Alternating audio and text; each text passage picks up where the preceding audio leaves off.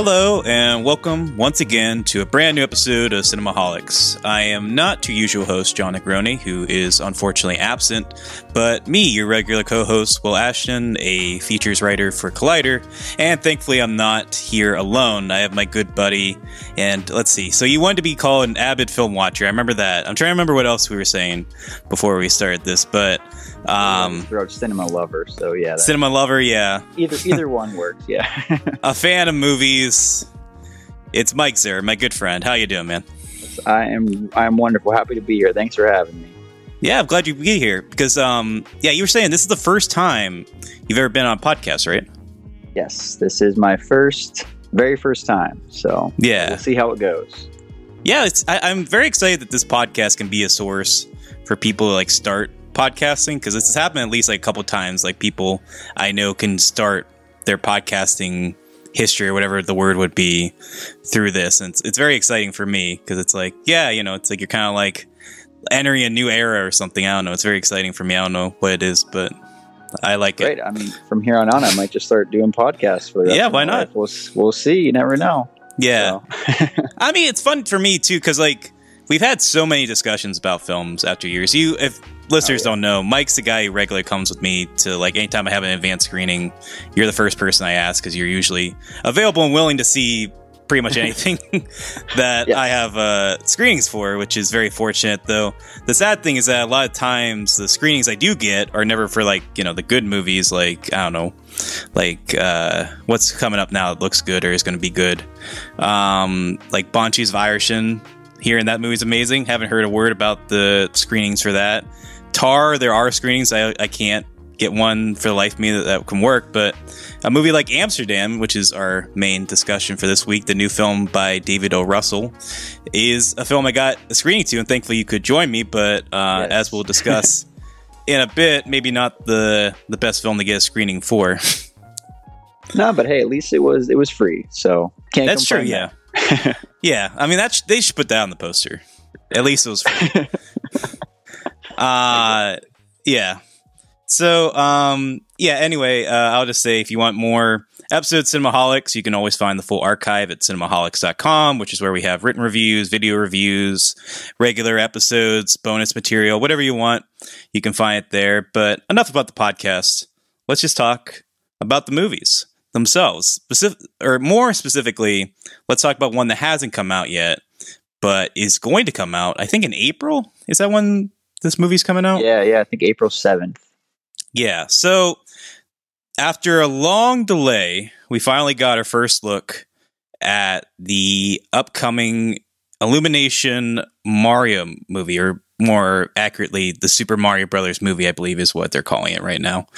Um. Which uh, is a film that I've been cautiously optimistic. I don't know if that's the right phrase to use, but I feel like I've been nervous, dreading, and excited for this movie all at once since it was announced. What's your relationship with this film? Yeah, I mean, you know, kind of the same thing. Grew up playing the Mario games, and it's a character very uh, near and dear to my heart. So, you know, uh, same boat as you. I definitely uh, nervous but excited at the same time. And now that we have the trailer, you know, kind of Yeah. some of those fears and everything have kind of come to light with Mhm. with some some choices they made with the casting and things like that. But you know, um, Yeah. Right. Yeah. I mean, it's but like we talked, you know, we talked a little bit about it. Like the, the art style, I think they kind of nailed, and you know, come, some of the character models look really nice. Um, but right overall, uh, yeah, still just very curious to see how it all pans out and how it plays out. So Yeah. Well, I was going to ask you have you seen the the 90s one? I, I know we've talked about it, but I forget if you've seen it. yes, I have. Yeah, and I, Okay. um, as as a child, I thought that was just, um, you know, that was just Mario to me. Like I, I, I don't think I even was it? thought they were connected, like the two, the video game and the movie. Um, you know, I just was like, oh, that's just a totally different thing. That's just named Mario. And then as I got older, Yeah. I re- you know, like you watch a movie as a kid and you're like, oh yeah, this is fantastic. And then Mhm. you find out how horribly panned it was, you know, Right. how, how horribly it was received. And you're like, oh yeah, I guess that was kind of trash. So Right. I was thinking about this this week, especially with the trailer out. Um, that 93 movie, the one with Bob Hoskins and John Leguizamo, I think that might have been the first time I watched a movie and didn't like it. I can't remember exactly if it was like one of the first, but I just remember very vividly like Mario, or more specifically Mario Party 2, I think is the very first video game I ever played. That's like the very first time I remember like getting a game, getting excited about playing a video game and playing it relentlessly, just being like, oh, okay, like this is what the joy of video games are. And when I heard there was like a Mario Brothers movie, I was like, oh, it's like, you know, merging of the two worlds. Like I can finally like see this thing I love in my favorite art form, the cinema and I was like, "This is going to be great. This is like going to be one of my favorite movies." I just remember there's like a cold opening where they're, they're explaining like how dinosaurs transformed into like these lizards in the sewers. And there's like a dinosaur with like a brooklyn accent or something. Is this all sounding right to you from your sort recollection? Of. it's been a very long time since i've seen it but yeah i mean that does sound vaguely familiar now that you're explaining it right. so. I just, I just remember that was like the moment just like i had this feeling of dread that kind of came over me. And i was just like oh no like this isn't this isn't right like this what's going on? And then like i see you know i didn't take any issue with uh bob hoskins as mario. I mean obviously i love who framed roger rabbit. I was like he makes sense. You know he's mario and john leguizamo sid from ice age. He competed with luigi. I took no issue with this. But i was just like why is bowser a human? Like why is he this trump adjacent guy? I, I don't think i was making that comparison at that age but like yeah. I was like, what's going like that's not Bowser. And it's like, well, was, was Yoshi's a dinosaur. was he King Koopa? That's I think yeah I think they might have called him King Koopa. I, am kind of going off of hazy recollections. I've probably only right. watched this movie once. Uh, yeah, which um, I, but I um, think Bowser is the King Koopa in a way right. or whatever. So it's the same thing, I guess. But I don't, I don't think he was officially called Bowser. But I could be wrong. Yeah, because he didn't have like Goombas or anything in the movie, right? It was just like the Koopas. No, they and the- they did right. weren't they? Weren't like the big dudes Goombas, like they were the opposite of what Goombas are. Were those were those the Koopas? I I feel.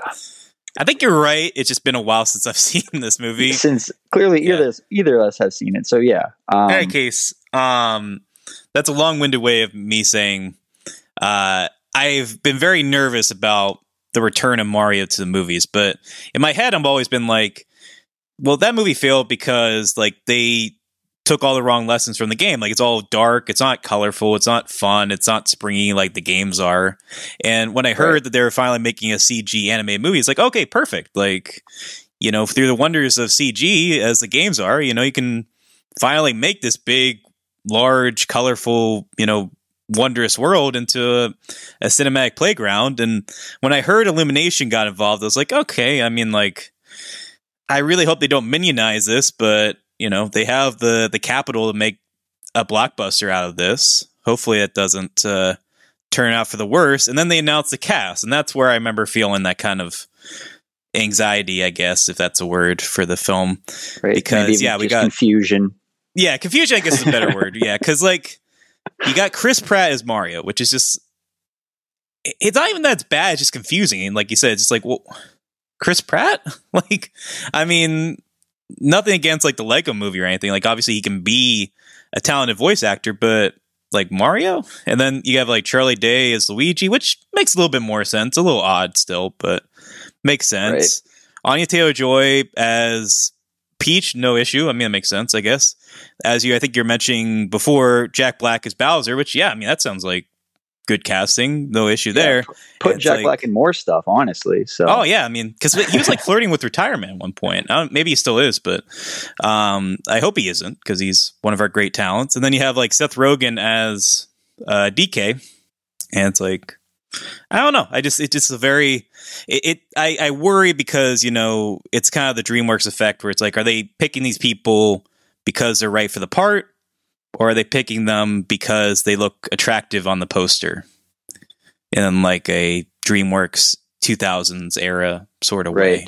Right. Just just their name looks attractive on the poster because their faces. Right. It's animated film, right? They're not going to yeah. be on the poster. so exactly, yeah. So, right. but I mean, I, yeah. Uh, but I want to give him the benefit of the doubt because, like you know, like I said, Chris Pratt's proven himself as a voice actor maybe he has the chops. I don't know. They they're very secretive about this voice. I remember uh, right. revealing it.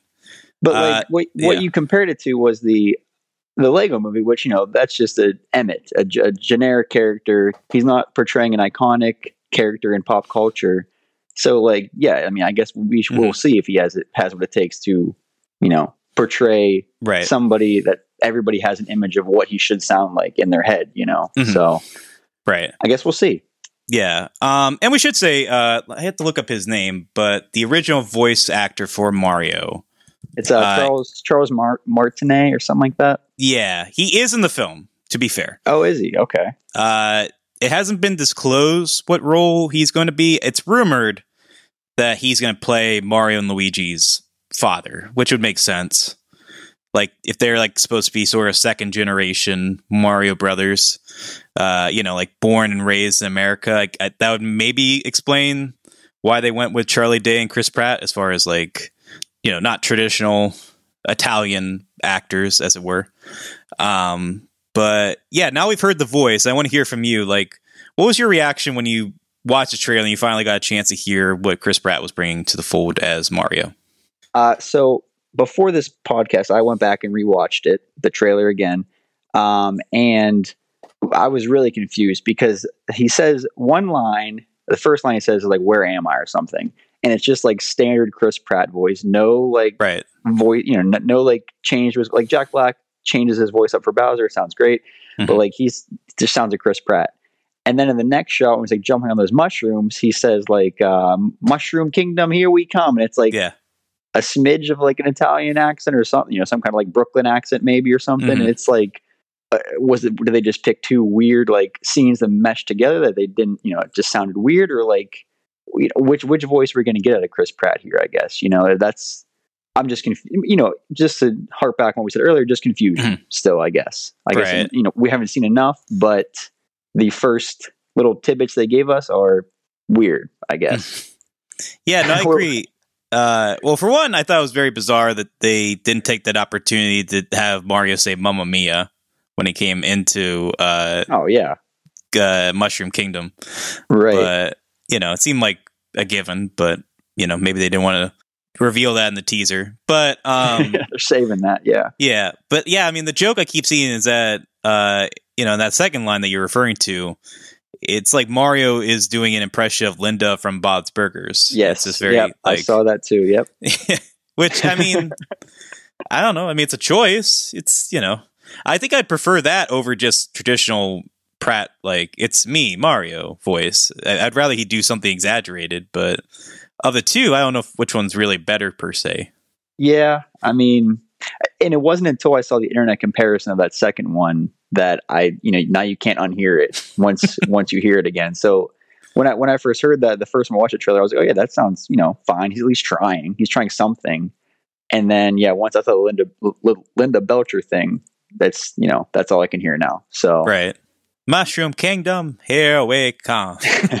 yeah. Yeah. Uh yeah, I don't know. I mean, I guess it's my general roundabout thoughts. It's a teaser, so you don't it's hard to like speculate too much at this point, but uh were there any other thoughts you had about the the trailer besides what we talked about already? Uh, I mean, just coming from you know a fan of the games and everything, I was glad they showed you know a lot of smaller characters and things that were going to be in it. Like you know we got um the the penguins, the Koopas, the even you know when they're the dry bones chasing Luigi at the end there, and we only got a tiny little bit of um, Charlie Day's voice as Luigi, which was just kind of like a. Ex- it was just like an expression. It wasn't even like a, a line. It wasn't even a word. He just screamed, I think, right? He Yeah, like, yeah. "Ah!" Yeah, it's just like. Exactly. Yeah. Um, Uh yeah. but yeah, overall, I think it it looks really good. Like it looks really nice. Oh, it yeah. looks like I mean, it's, I think the whole problem is aside from Mario, like I feel like everything about the Mario, even you know the casting and the his character model, like looks kind of a bit off. But like Bowser looks fantastic, you know, and then every, everybody else, even Luigi looked fantastic. I just feel like I don't know something with Mario just doesn't feel right. Yeah, I it took me a minute to figure out what was off about the Mario design, and I realized that he kind of looks like they took the Mario design but put it on Fix It Felix from Wreck It Ralph.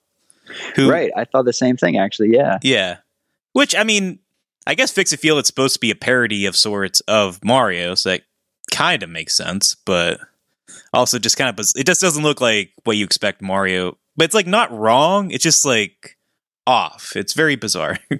Exactly. Yeah. Yeah. And like even too, you know, along with more internet things, I, I've seen people tweaking the design slightly, and like it just they either like extended his torso or like condensed his torso, gave him a little more of a belly or something, and like just that, and like maybe like um shrinking his face a little bit, just like the little like tweaks made him look, you know, more like the Mario you're expecting. So Yeah.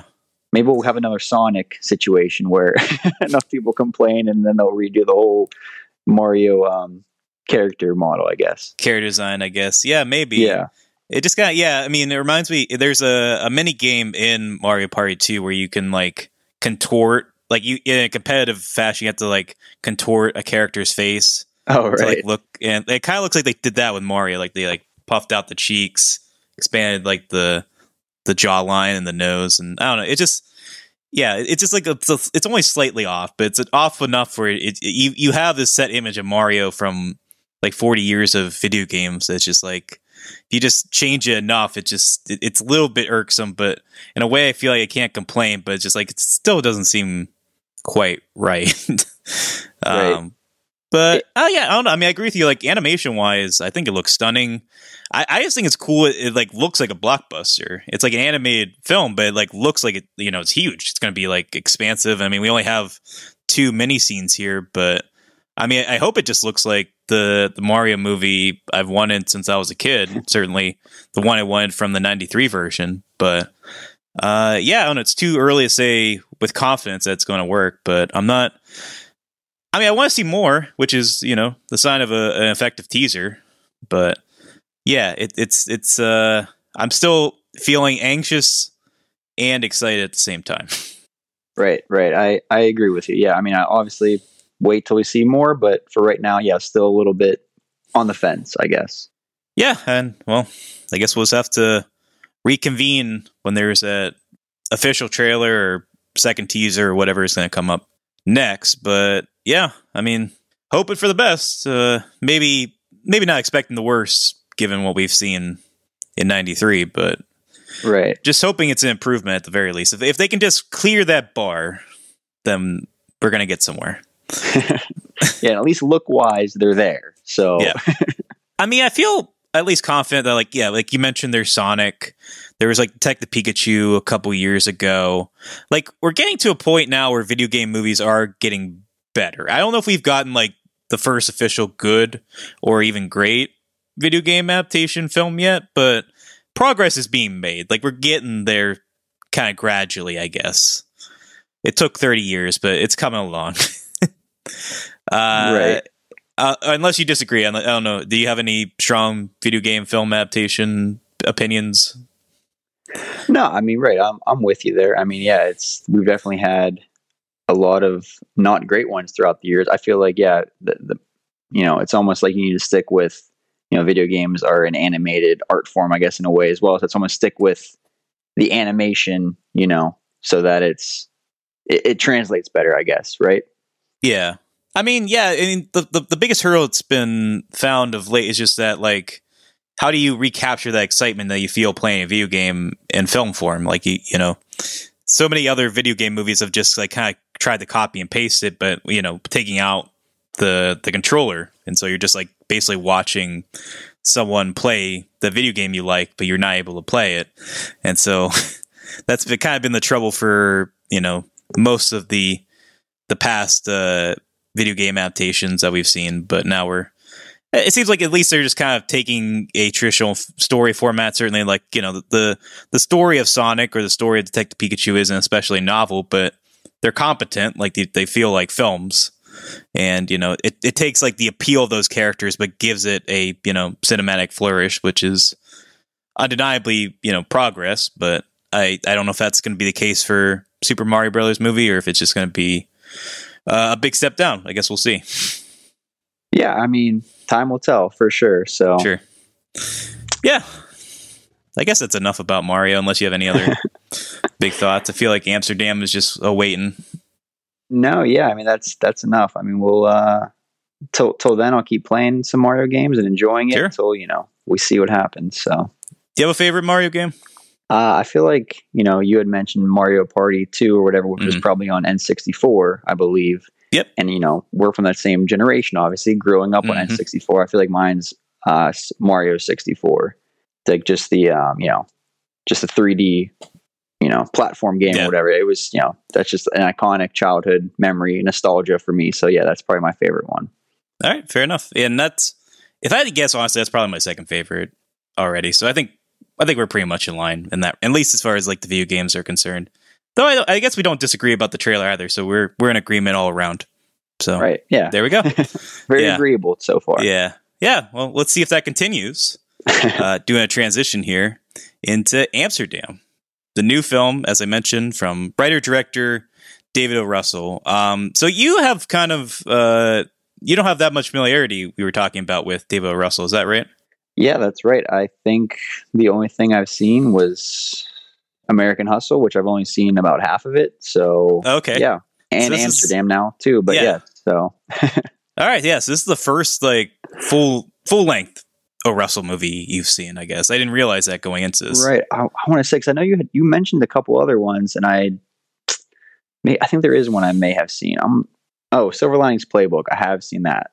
Okay, I was gonna say. I mean, if you hadn't, at least I was gonna say because I think that's probably his best film at this point. I feel like that's kind of the the the perfect balance as far as like he has these movies where they sort of mirror the chaos that happens behind the scenes in a weird way. Like they, it's a lot of chaotic energy in the films. It's like a very they're all sort of busy. They all have these sort of like high minded characters, kind of embittered with each other, kind of back and forth. But that one's the one where he kind of found a mainstream way to kind of capture that with a character who, you know, obviously uh, is mentally ill, but he's able to kind of find this other character who, you know, he can form this odd sort of uh, friendship, then relationship with. And I don't know. I, I think he's very good with actors. I think he can kind of find that spark, that sort of uh, spontaneity, but also just that that um, genuine sense of like charisma and you know star power and and uh, dramatic appeal that can really uh, boost some great performances. Um, if you haven't, I mean, I would recommend Three Kings uh, from the '90s. I mean, there's also uh, I Heart Huckabees, which I think you said you started that one too and didn't like that much. No, I've never never Okay. started that one. I have the fighter on my watch list. Okay, that's it. Yeah, the fighter is queued up. that one's yeah. really good. Yeah. Um, and then he did most recently before this Joy, which yeah, kind of got a mixed response. I think it's a little bit better than some people give it credit, but it's definitely weaker than his earlier films. It's definitely where you can kind of start to see the the fabric starting to break a little bit. You can kind of tell that he, he's getting a little too big for his britches. And then he took this long break, seven years, and he comes back, you know, with this new movie Amsterdam, but he's kind of coming into things in a different sort of social political climate. Like obviously he has this reputation that precedes him as far as like being a notoriously sort of uh, neurotic and hard to work with filmmaker. He had this incident on I Heart Huckabees where he was yelling at, Lily Tomlin. Also, I think yelling at Dustin Hoffman. Uh, like he just he has this history that goes with like his other movies, like uh, American Hustle. Obviously, I think there was an incident with um, Three Kings where George Clooney like punched him or something. He just has very chaotic sets. Uh, and you know, he has this sort of reputation where it's like, okay, like obviously he's a hard person to work with, but he makes all these films that do well critically and commercially and award season wise. And it's like, okay, you can kind of deal with it because of that. But now is is the star is starting to fade a little bit, I guess, with this film. And I feel like it's kind of the straw that broke the camel back the camel's back in some ways, as someone who's watched a lot of his films and gotten to this point. But um yeah, let's kind of break down the plot a little bit, and I want to hear then a little bit more from your reaction and your kind of general opinion on the film. So, general plot, uh, superstar studded film, as David Russell films tend to be. This one centers mainly on Christian Bale and John David Washington as two World War One buddies who uh, um, they have these kind of long-standing injuries that they've sustained from the war, but they also have this pact that they formed where they're going to stay friends and stay committed to each other through thick and thin. And uh, when their old general dies, played by Ed Begley Jr., they're called by his daughter, played by Taylor Swift, to do this sort of makeshift autopsy before the funeral because she suspects there is some foul play, that he might have been poisoned or someone might have tampered with his livelihood and well-being and uh, some nefar- nefarious characters are afoot. Uh, of course, they find out that there is some bad stuff happening, but in the process of you know, disclosing information, some bad things happen and they get framed for murder. So they're on the run and they're trying to clear their name. And in the process of doing so, they reconnect with a woman named Valerie, who was a nurse uh, during their time at war. And they kind of also formed a sort of, sort of uh, kingship with her. And they had this three way pact that they would stay by each other's side through thick and thin. Uh, that obviously broke a long time ago, and now there's this weird sort of, uh, you know, uh, odd like they're still friends, but there's this, you know, there's obviously some some conflict blooming, blooming between them, and that's certainly the case with Valerie and John David Washington's character, who I think was his name Howard. Am I remembering correctly? Um, I, I, Ha- Harold. Harold, that's right. Harold and Christian Bale, I forgot to mention his name, Bert. So that's the general plot. It's kind of hard to describe because, like, that's like a super busy synopsis, and that's like barely cracking the surface of what happens. Right. Yeah. like, there's, like- I'm yeah. confused now, and I've seen the movie, so Right. Yeah, because there's like there's flashbacks, flash forward. There's like two or three narrators. Uh, you know, there's all these side characters. I didn't even mention the the other cast members. There's Anya Taylor Joy. There's Rami Malek. There's Mike Myers. There's Michael Shannon. There's Zoe Saldana, Timothy Olyphant, Andrea Riseborough, uh, Alessandro Naval- Navala, um, Robert De Niro a bunch of other people I can't think of. Uh, yeah, it's a stacked cast, and you can certainly see why given O. Russell's pedigree. But I want to hear from you first, Mike. So, coming into this film, not having been initiated too much with O. Russell's style, kind of coming in fresh outside of one or two other films. What was your general impression of the film, and did it live up to what expectations you had going into it? Right. So, being once again, as I've only seen Silver Linings Playbook and part of American Hustle, and part of the reason I have only seen part of American Hustle is because I didn't enjoy it too much. I thought it was kind of boring from what I can remember, and also too, just to go back, I didn't realize that that was almost ten years ago now that that movie came out. That's that's insane. Oh, yeah. Yeah. So wow, that's that's crazy. Um, but so you know, I had also maybe had heard some of the um, buzz around this movie before we went to go see it, hearing it wasn't too great. So I was like, great, another David O. Russell movie, stacked cast. That's just going to be not great. And so we saw it, and you know, obviously, we always talk about we try to go into movies open minded. You know, forget about what people are saying. We're going to go and enjoy it, see what we think about it, come out with our own opinions. Um, but unfortunately, uh, I agreed with what I had heard and what I had thought going into it, which was it was not going to be great, and that's that's what I thought. So Yeah, I mean, I guess I went in slightly more optimistic than you. I'd certainly obviously heard a lot of the reviews, and I didn't walk in knowing anyone who was at least charitably going to bat for it, which is usually a bad sign. Like sometimes we'll see films that are like divisive, or like I hear like at least a couple people being like, "Yeah, it wasn't that bad," or like, "Oh, it's actually pretty good." I don't know why people are uh, bad mouthing it. This one, at least when I went into it, I didn't know anyone that was even like yeah, it's all right. Like everyone was like, at best, like, eh, that was kind of disappointing, which is not a great sign. but uh, you know, like I said, like you said, um, try to go in open minded, hope for the best. Obviously, I like most of his other movies, so I'm like, okay, maybe it'll just be something. Maybe I'll be the one guy that goes bad for this film, and I can't say I am. Uh, because I feel like uh, this is the moment where that that chaoticness, that the the busyness of Russell's style just kind of out exceeds him. Like in a way that I feel like his other movies have been against the odds, uh, able to kind of make harmony with that sort of chaotic energy, like that that busyness, that sort of fr- the precision, the friction that happens. I feel like he's kind of able to make a film that's spirited and kind of spunky and and kind of has this weird sort of prickly charm to it. I guess I say that certainly being more positive on American Hustle than you are, obviously, but uh, yeah, I don't know. I just, you, I, you've I really guess seen the whole thing, so I yeah, that's true. Yeah, I've seen can't the really end of it. Yeah, I mean, I guess with that film, I can at least see the conceit where it's like that movie is very openly copying Scorsese's homework, but that movie, it's like kind of like every Scorsese film has this very competent control of style and tone, and it's just like every even when the characters like in a movie like Goodfellas or Wolf of Wall Street, even when the characters are sort of outsized and like kind of full of this rambunctious energy, like the film themselves have very formal and pristine kind of control. And I like that movie. It's kind of like, well, what if the movie sort of matched their outside personalities. And like what if we kind of made a film where the movie itself is sort of representing how kind of self-indulgent and uh oversized and egotistical these characters are? And uh, maybe it's me being very charitable in my read of that film but i feel like that was my at least my my perception of what o russell was trying to do with that. So I, I feel like i can walk away being like even if that doesn't work as well as his earlier films i can at least appreciate that.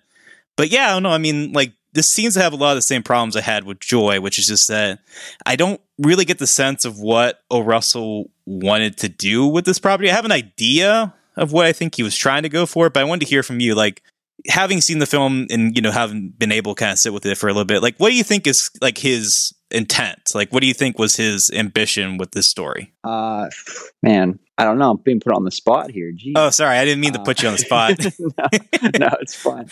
Um, I don't know. I mean, you know, I feel like we talked about it a bit a- afterwards, and it was like you know, it kind of seemed like. And I mean, this is supposed to be a this is a true story, right? Or like uh, based on a true story, correct? Like, um, that's what it said. At least I don't know if it's like a Fargo Yeah. effect where it's not really at Right. all. But I I would say more because Fargo I think is almost entirely fictitious, but right, Fargo I think is say- 100 percent right. Right. There's like so there's a character that Robert De Niro plays called the General, and his character is based in fact. And I think there's like a couple event like there's like without getting too into spoilers, there there is like a secret organization that is shown like kind of towards the end of this film that is based in truth, kind of in that historical transition from World War One to World War Two. Like I think that's where the truth lies, but everything else, including like the main characters, are entirely fictitious. Right, Like, right. It's, it's like, yeah, like it would be like if the movie Titanic, the only thing that was real was just that there was a ship called the Titanic. Like that, like there's obviously a little bit more to truth in that film, but it'd be like the equivalent of that as far as Amsterdam's relationship to reality. Yeah. Okay. yeah, that's that's true. I remember at the end too, they did show like that um comparison shot with De Niro reading that script or whatever. Um, you know, next to the shot of the actual general guy he was playing. So right, it is true, but right, like you're saying, it's probably just a lot of uh made up stuff in there for sure. Um, but yeah, so I guess go, going along those lines, um, it you know it it tried to kind of make this I don't know like a like a comedy drama out of with a history thing in it, you know, and like it it it just he tried to do like too much, I guess, and it I don't know for me it and a lot of people I guess it didn't really work out. Um because the the comedy was strange because there was characters who were being serious and then they Right. would you know try to throw a joke in there like was was that a joke or was that just the the character being weird and then you know you had people who are comedians like Mike Myers and uh you know he just seemed out of place almost in this movie like it it, it was just very strange a lot of the a lot of the choices for sure Yeah, I mean, I don't know. I, I haven't heard any interviews or like read anything from O. Russell, but the vibe I get from seeing the film is that I think he's trying to tell the story in a sort of pointed and timely way. As far as like, obviously, like I said, it's sort of this transition point between World War One and World War Two. We have, you know, the lingering after effects of the First World War are still apparent and pretty obvious as far as like tons of uh, civilians are still, you know, suffering from these ailments and you know injuries from the war. But broadly speaking no one really wants to help them everyone just kind of wants to pretend the war is over with and wants to move on. And only a character like uh Bert played by Christian Bale can really accept that because he just lives with these injuries. Like he he can't ignore them because it's his life. And so he's like one of the few people who can like you know come to their aid but he's trying to find this like uh cure all elixir that just doesn't really exist.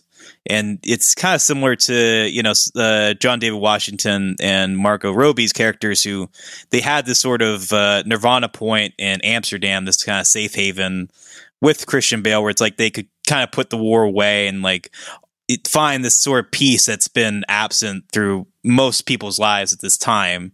And they chose for you know multiple reasons to move away from that. And now they're kind of trying to figure out can they find that point in this place when like the world war world war ii is on the horizon? You know the the rise of the nazi party is here and all this stuff and it's like can we fight this like rising fascism and also can we kind of find our own kind of sense of like stability and peace amid you know present and future wars, which I think that's just my read. Like I think that's what O. Russell was trying to do here, which is obviously like a very present kind of story that you can kind of draw from the past, but like find ripple f- effects for the now. But I feel like if that was his intent, like I have to really search for that. like I have to like think about that and find it on my own because the film itself is so chaotic and just fussy and trying to like do all these different things with all these supporting characters and other you know personalities that like that's just a very small fraction of what's a very large and just sort of like unruly film by and large right and now that you just said that i'm like oh yeah i guess that's what he was probably trying to do but like my initial explanation just a few minutes ago didn't make any sense kind of like the movie you know it was like it was all over the place right? So well, that's the thing right? Is that like i feel like if you ask david o. russell he'd probably give you five answers because i don't honestly think he has like watch a film i feel like this is a filmmaker who's like kind of lost in the weeds of what he wants to do. We, we were talking about this after the film like i feel like he probably had an intent when he wrote the film and like when he showed up to set he had an idea. But when he was filming it he probably you know allowed for a lot of improvisation or he like allowed his actors kind of like make up some new lines or kind of like building their characters in different ways. Or maybe he didn't even have like a fully fleshed out script from the get-go. But like when he was filming it it seemed like he kind of like allowed for all these different ideas to come into play, which is fine. You know, the the creative process can allow these things, but when he edited it, it just kind of seemed like he cobbled them all together like a stew. And that was like it's like a hodgepodge of all these different things. And when you watch the final film, it just feels like I, I don't know like what what's the intent anymore because it seems like you're trying to do six things at once and they're all sort of contradicting yourself like at this at this point at the present point when you when we're watching this film right yeah and i mean you know after after we saw it that was definitely a big big thing we discussed was just feeling um, le- like they did so many takes and by the end of it they were like what what's even our what's our motive anymore? What are we even doing? And he's like just keep acting. It's great. You guys are doing great. And like yeah i mean in their own probably you know rami malek and anya taylor joy's characters like in their individual scenes they're they're doing great stuff but when you put it together in the movie it doesn't make sense as a whole i feel like. Yeah yeah and I don't know. I mean, I certainly found the performances by and large were just very uneven. Like, I not only in terms of like what they were doing individually, but just like some actors I thought were like fine, some were like pretty good, some were like holding their own, but obviously I've seen them do better, and some were just like you know, I, I thought some people in this movie were just outright bad, like embarrassingly so. Uh, but I wanted to hear more directly from you. Like, what were the performances that stood out to you, like good or bad? Right. Yeah. Um, definitely, you know, kind of having more time to think about this movie and seeing, you know, trailers on TV and things like that. Like Christian Bale, I feel like knocked out of the park. He was fantastic, like memorable. Great. Yeah. Like, you know, we've seen a lot of movies that have been not great and I forget everything about them. But this movie, I definitely feel like his performance, you know, sticks with me. It was it was just great. It was entertaining. And, you know, it was he did a lot of unique stuff, a lot of creative stuff, and just you know he, he got into the character, and you know he gave a great performance. But yeah, everybody else, I mean, and I, I said this as well, like John David Washington, I just feel like he just kind of showed up and tried to be like, hey, I'm John David Washington. And for me, it didn't work. Right. I just thought he was flat and not very, you know, believable or just entertaining in general.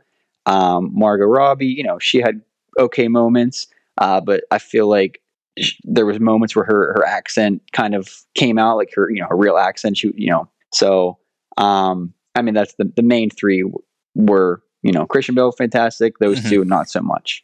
Um, and then everyone else, the movie just kind of, I don't know, they were just there. I don't really remember too much. Fair enough. Yeah, yeah. I'm I'm just curious because, like you know, like like we said, like this is such a star-studded film, and obviously, like most of these cast members we've seen do really great stuff. Obviously, I think we kind of disagreed after film as far as like John David Washington's career is concerned. Like I, I think he's you know, done a few films at least where I, I think he's proven himself as a up and coming action or at least a, an upcoming movie star. But yeah, this one I have to agree with you. I just yeah, it, I found myself kind of asking that question of like, why do I like John David Washington? like, like what is he really bringing here? Like watching his films, like it just it's hard because I mean, you didn't. I guess you didn't know this uh, watching the film, but like obviously he's uh, uh, David Denzel Washington's son, and he's you know he has like maybe you know he he's he got some doors open that other actors wouldn't, but he also has to deal with the pressure of like, okay, you're Denzel Washington's son, you're the son of quite possibly our best working movie star. Show us what you got. And you know he's you know sometimes proven himself, sometimes not, but it's kind of like okay, you know if you have that pressure, any actor can kind of you know uh, stumble as far as like coming into the gate like with those expectations in place. But you know, like I said, like you still kind of want something there. Like you kind of want that that spark that he brings. Like even to some of uh, his lesser performances, you, you, can watch like a bad movie with Denzel Washington. You're still like kind of uh, magnetized because it's just like he just does even like a little thing that captures your interest, or you like you know he just has that innate movie star charisma that's undeniable. And I don't know. I feel like John David Washington just hasn't gotten that, at least not yet, at least. But um, I don't know. Yeah, it's certainly not in this film, at least. But uh, yeah, I mean, I, I definitely agree with you as far as uh, Margot Robbie and um, Christian Bale are concerned. I, yeah, I found Robbie. It, it, was kind of like a flighty performance. Like it, it just seemed like you know, like she holds her own fine in certain scenes, but I just never like if you tried to like if or sorry, if I tried to like break her performance down and like explain five things about a character, I would fall short of three. Like I don't really have much I can like. I know she was a nurse. I know that she had like a love affair with the um, John David Washington's character, and like I know that she's on hard times now. But it's like I don't I don't know if that's a failure of like underwriting the character or just her just not really bringing a whole lot to this performance that she's brought into other far better films, but yeah, it just it just was uh, underwhelming in that respect. But yeah, I don't know. Christian Bale, still as ever, just he brings this innate you know physicality to his uh, performances. This like you know sense that like I feel like every single Christian Bale performance is different from one another, but every Christian Bale performance is truly a Christian Bale performance. Like I can't imagine anyone else but him kind of doing what he does with a film.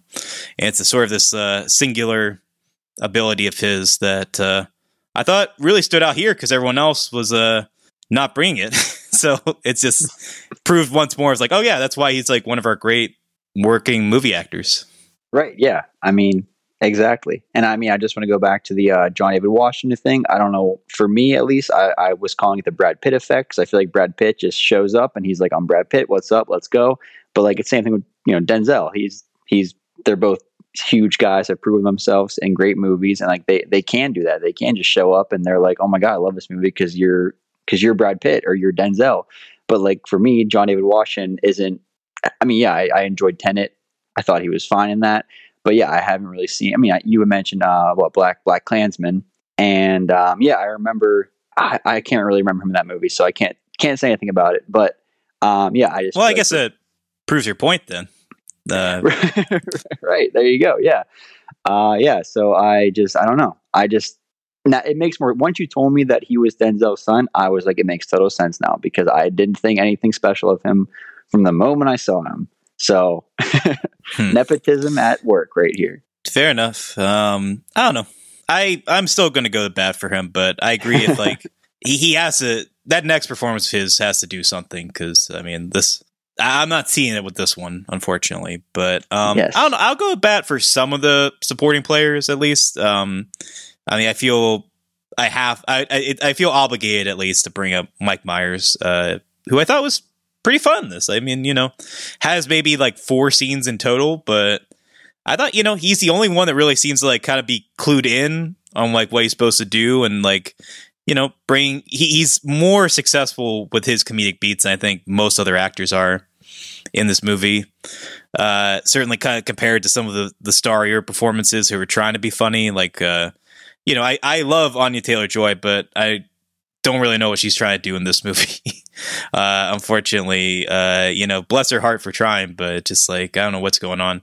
Same with the Alessandro Nivola, who I mean, I thought he was great. And uh, did you ever see the Art of Self Defense? Well, I got to look up who this guy is because I don't even know. Was he the Fair one enough. cop guy? Yeah, he was like the the bumbling cop. Right. Okay. Yeah. No, I've never seen that movie, but yeah, I was going to bring up him as well because I didn't know what his what his whole deal was either. right. Like they kept focusing on him in a way. It's just like, is he like going to be important, or is he just like supposed to be funny. I mean, it's just like I don't know. It's just like constant dead air when he's around. Like he just keeps fumbling, and it's like supposed to be like uproarious, and it's just like, okay, can we just move this along so we can get back to the mystery plot that we're supposed to be telling here? I thought. right. Yeah. Uh, like, yeah. Like the scene when he, I don't know, he picked up a some kind of glass thing and he almost broke it or something. It- and there was Right. like, yeah, a beat, and you're like, okay, was was that supposed to be a joke or like, right. right? So yeah, it, it was very very strange. Didn't Right. didn't get his whole shtick. Yeah. But um I don't know. I mean, I thought like Zoe Saldana, you know, her scenes were pretty strong. Like, I mean, I don't know. I thought there was like kind of like a like a tenderness to her performance that was sort of lacking in most of the other parts of this film. Like for a film that's like constantly so busy, constantly kind of just trying to fill the frame with stuff.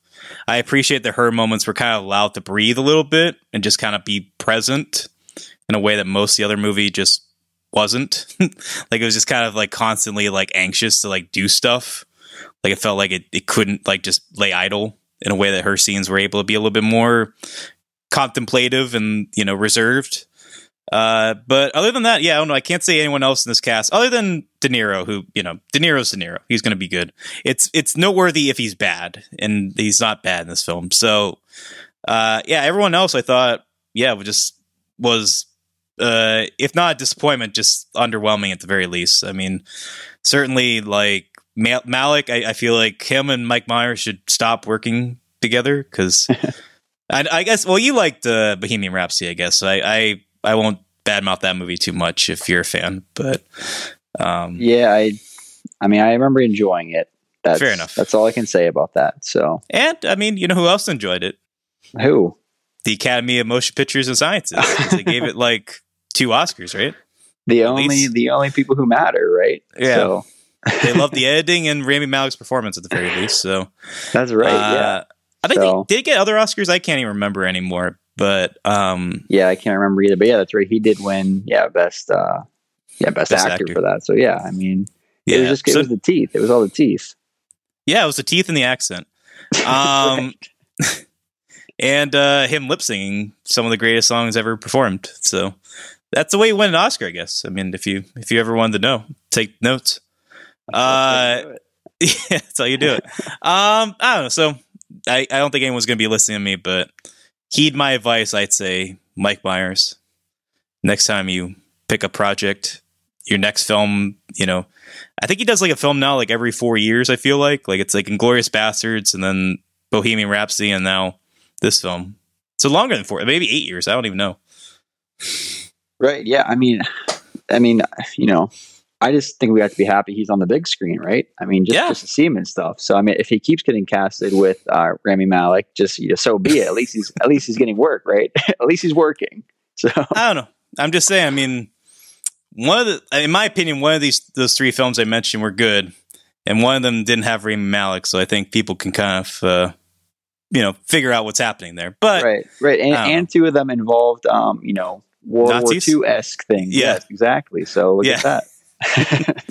there you go. Um, yeah. So I don't know. I mean, do you have any other kind of thoughts about the film? We can kind of start wrapping up, unless you have anything else to say. Uh, no, I mean I'm just going through the cast, and you know Chris Rock. I don't think we mentioned him. He, Oh, Chris. Yeah, I was gonna. He's embarrassing in this film. I think. Like, I felt bad for so? him. I thought. Did you not think so? I mean, dude, I don't even remember. I, I, like I remember him being in it, but yeah, I don't remember anything about his character, Oh, okay. or any, anything he did or whatever. But yeah, so please go Okay. on. and, well, no. I just. I was just like. remind me. Yes, I don't know because I feel like he's. I don't know. He's been trying to kind of branch out. It seems like like he did Spiral. He did the most recent season of Fargo. Like it seems like he's pushing himself a little bit more as an actor. And I don't think either of them have been super successful. Obviously, Spiral was a disappointment as well. Um, and the most recent season of Fargo, I never even got around to finishing it. Um, yeah, me either. yeah. But like I, I admire the intent. Like I, I feel like he's at least trying to push himself. But like this film, like I thought all of his scenes were kind of cringy. Like he was just trying really hard to like make this character work, and the whole thing is just like he is just like telling people don't hang out with white people, and it's like that's the joke told fifteen times. Uh, and yeah, I just feel like he, I don't know, it, it was just kind of like a deer in headlights kind of moment. It just seemed like he was just constantly like not sure what he was supposed to be doing. He was probably under directed, as a lot of these actors are, unfortunately. And uh, yeah, I don't know. I just seem I just I just felt bad for him. Really, I guess embarrassing is a strong word. I just I guess I just felt bad for Chris Rock. Right. I mean, you, you want to see him do well. And it's great seeing him in, you know, yeah, all these new kind of projects. But like, like what we're saying is, none of them have been really panning out for the most part, right? So, um, yeah, yeah. I mean, Fargo wanted wanted to watch it, really wanted to, but I don't know, wasn't into it. Yeah. Did you watch the first three seasons at least? Yeah, I did. I really, okay. I really enjoyed. Well, I enjoyed the first two. Season oh, three okay. was I don't. Oh, really? Okay. That was the one with uh, Ewan McGregor, right? Yeah, I liked season three fine. I, it's definitely the weakest of the between right. of, of, those three that you mentioned. Right. But. I don't think it was bad. It just wasn't as good as the first two. That's for sure. Yeah. Um. All right. Fair enough. Yeah. Uh. Well, well, oh, we didn't really talk about Taylor Swift, I guess. But did you have any thoughts on her performance? Because somewhat noteworthy. Yeah, I mean, I don't want to say too much, but yeah, I mean, she was she was fine. I guess. Fair enough. I mean, I, yeah. no opinion on her really. She was just she was Fair in enough. it. I feel, I feel like that was like a big, um, you know, maybe a selling point for some other people who don't usually see these right. kinds of movies. They're like, oh, Taylor Swift's in it. Sure, let's do it. Yeah, but, I yeah, I guess I just bring that because like it's it's kind of fascinating to see ensemble pieces now at this point because star power isn't what it was before. Uh, I mean, we're kind of getting to this point where like the only way star power can be really effective is if like you have a ton of stars all at once. Like it's like the don't look up effect, where it's just like it's a it's impressive when you get like this many stars in your movie at this point. It's like not just enough that you got like Christian Bale and Margot Robbie. It's like if you got like everybody. But I feel like like uh, the Taylor Swift edition was the one that seemed to capture most notice. It's like this kind of thing with like like Harry Styles being in um, Don't Worry Darling. It's just like he's like a bankable name compared to everyone else because like you know he has this innate stan fan base who like you know is to actually go out to movies to see it and i don't know if that's going to be the case with taylor swift based on the box office but it was kind of one of those things where you know it's like oh okay well like this you know taylor swift's in the movie like maybe people will notice younger people will notice but doesn't seem to be a case for kind of obvious reasons but uh, alas yeah um, I guess she can well, be grateful that she's not getting the same ire that the Harry Styles is getting for "Don't Worry, Darling." Right, right. Well, yeah. I mean, he had a. Uh, I mean, he's like the star of that movie, right? Like Taylor Swift's just a true ensemble yeah. cast member. So I mean, a cameo, basically. Right. Exactly. You know, kind of like as Harry Styles was in um, Dunkirk as well, right? As like a tiny. Yeah, but tiny like role. Like, but what can you really say about him and Dunkirk other than he's in it? Right. Nothing. I don't. Does he even have any lines? He might have like a line or two or something. I think three. Right? Okay. I think he has yeah, three so, lines in it. Exactly. So one might have been what's going on with the war, or I'm sick of right, the war. right. well, I just feel like I guess I'm comparing the two just because it's like Taylor Swift had, you know, she had a, a slightly larger role, but it's like you know she was fine in this, and Harry Styles was fine in Dunkirk. But it's like you throw her a leading role, and she might just ruin the whole thing. so yeah. I guess yeah, I guess maybe Taylor Swift is uh at least more self-aware in that respect. I mean, but she's really been struggling to get into like an Oscar prestige film. Cuz you remember what her last performance was before this one? Uh no, I don't I don't remember. Well, I'll give you a hint. It was a certain major Broadway musical. Ah, ah, yes, Cats. yes, Cats. She was in Cats.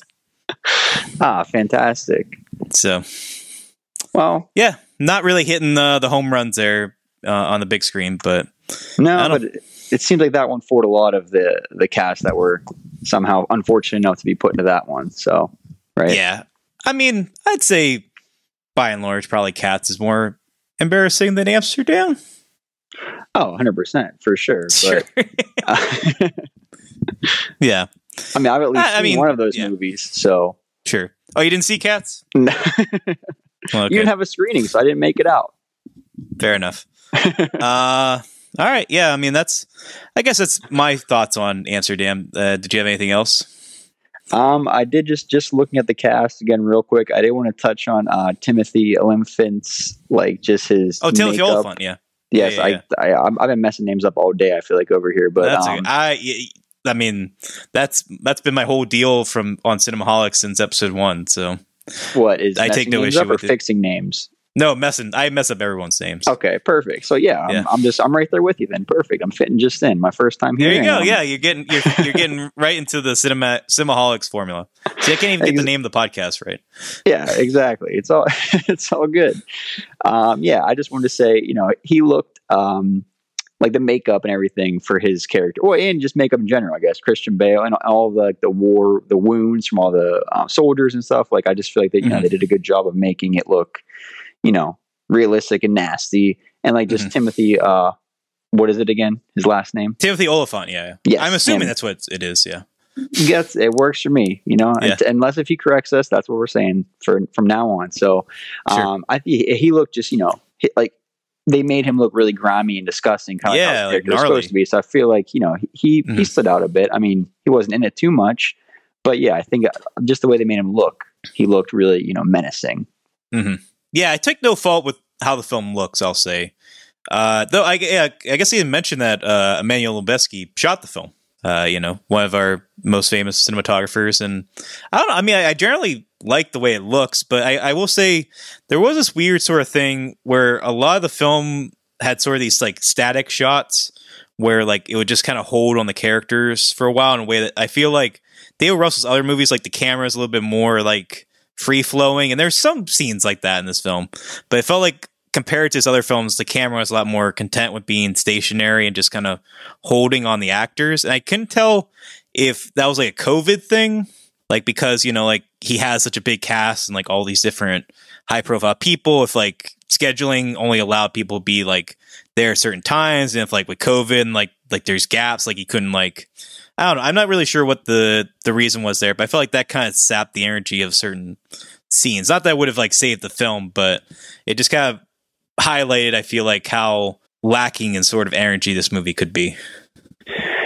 Right. Yeah. And now um, that you just said this cinematographer, I didn't. Re- I was looking up all their stuff, and wow, yeah. I mean, it fits in with the rest of their resume. Like just the look of it, and like the, you know, it had like that a little bit like a you know, it was a historical piece, but it was like a, the, bleakness of it a bit. You know, like Children of Men and Gravity and Revenant. So like, yeah, I mean, Yeah. n- nailed the look of the film for sure. Sure. Definitely, definitely like that. Um, but yeah, I, get- I get what you're saying. You know, yeah, it definitely was just um, the, the flow wasn't quite there for sure. And uh, a reunion. I just thought about this now between Manuel Lembesky and Mike Myers. Do you know why? Uh, please tell me. I don't. I Uh, Emmanuel- but please tell me. Emmanuel Lembesky shot The Cat in the Hat. No way. Yeah, he did. Yeah, three-time Oscar-winning cinematographer Manuel Lembesky shot The Cat in the Hat. If you want to hear more about that, listen to the second season of Ain't Ogre Till It's Ogre. Oh my god! Look at that. There you go. little plug right there. There we go. It's all connected. Uh, yeah, there we go. Connected in a way that this movie is not. So there we go. I think that's a good button to end our conversation on this film, but but not before we play the Rotten Tomatoes game. So oh boy. you you've seen, I guess, the score at some point, but not recently. Is that what you were saying before Yes, we I recorded? did. I did Google Amsterdam Rotten Tomatoes at Ah, one okay. point a few days Yeah. ago.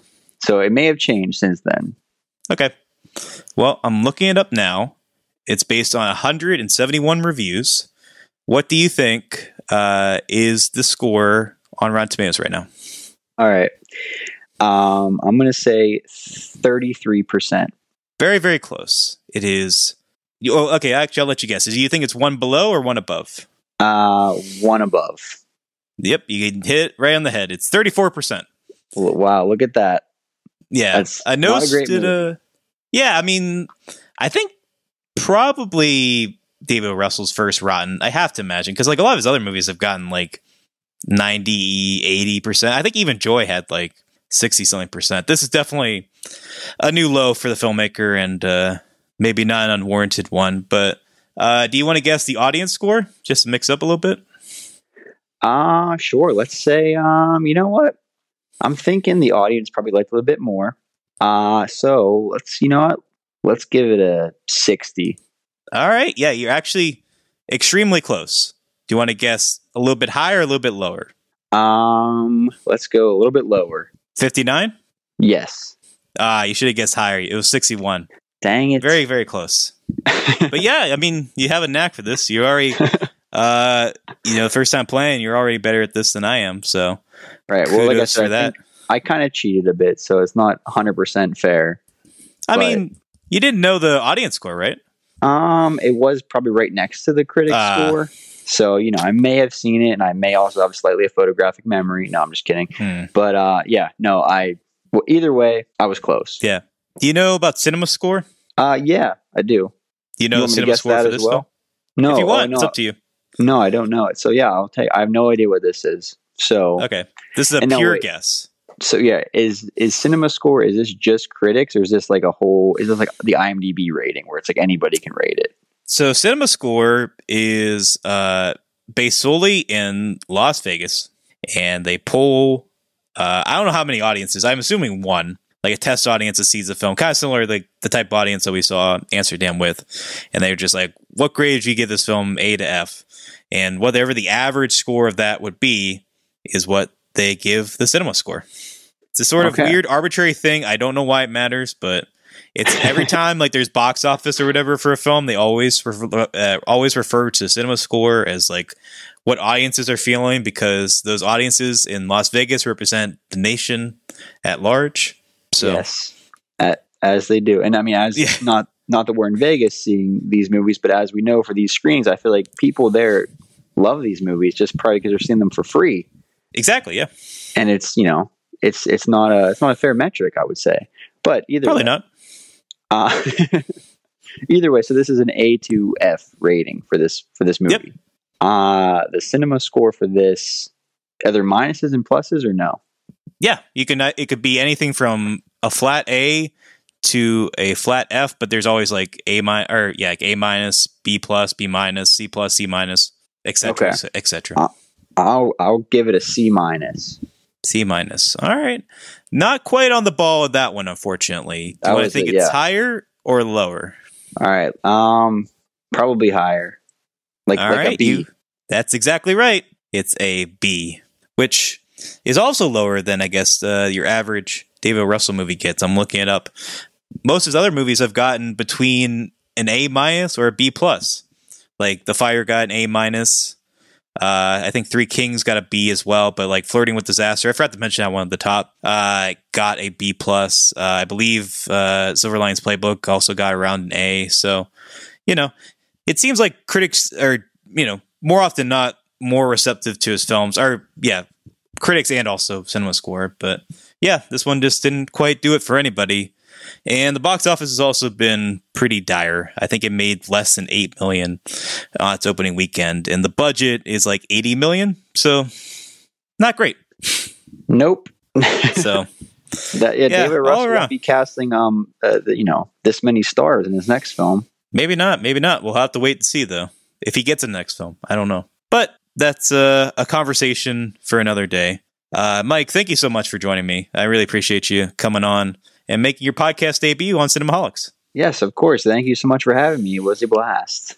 Yeah, I'm glad we could do this. Um, so, generally, what we do to wrap up the episode, I, uh, for some reason, we always say like from the internet blank, but we're both from Pennsylvania, so it's up to you. We can just say bye, or we can do that, whatever you feel. Hold on. What what are our, what are our options here? Oh, so always I just like generally because he's from California, so he'll be like from the internet California. I'm Jon. And I'll say from the internet Pennsylvania. I'm Will. But since we're both in Pennsylvania, I don't know if it, it would just be kind of weird. So we could just kind of end it. What do, what do you feel? So what I would just say like from Pittsburgh, Pennsylvania. I'm Mike, and then If that's what you you want to do, let's let's do it. all right. should we do, it. the same? Should we do it at the same time though? Yes, I agree. I think that's what we should do. My light's working right now. All right. Um. So let's yeah, three, two, one. Internet Pennsylvania. All right. No, we're saying three- Pittsburgh, Pennsylvania. Oh yeah, sorry. Yeah, three, Three, two, two, one. one. From, the internet Pittsburgh, Pennsylvania. sorry, from- sorry. Yeah, yeah. We'll do it one more time. We rehearsed this. Oh man. All right. Uh, right. Three, two, one. From, Pittsburgh, Pittsburgh, Pennsylvania. Pennsylvania. I'm Mike. I'm Mike. I'm Will. Wait, you're Will. Bye. Whatever. I think that's it. We're done. Bye, everybody. Oh man, bye everybody. Love you. Uh,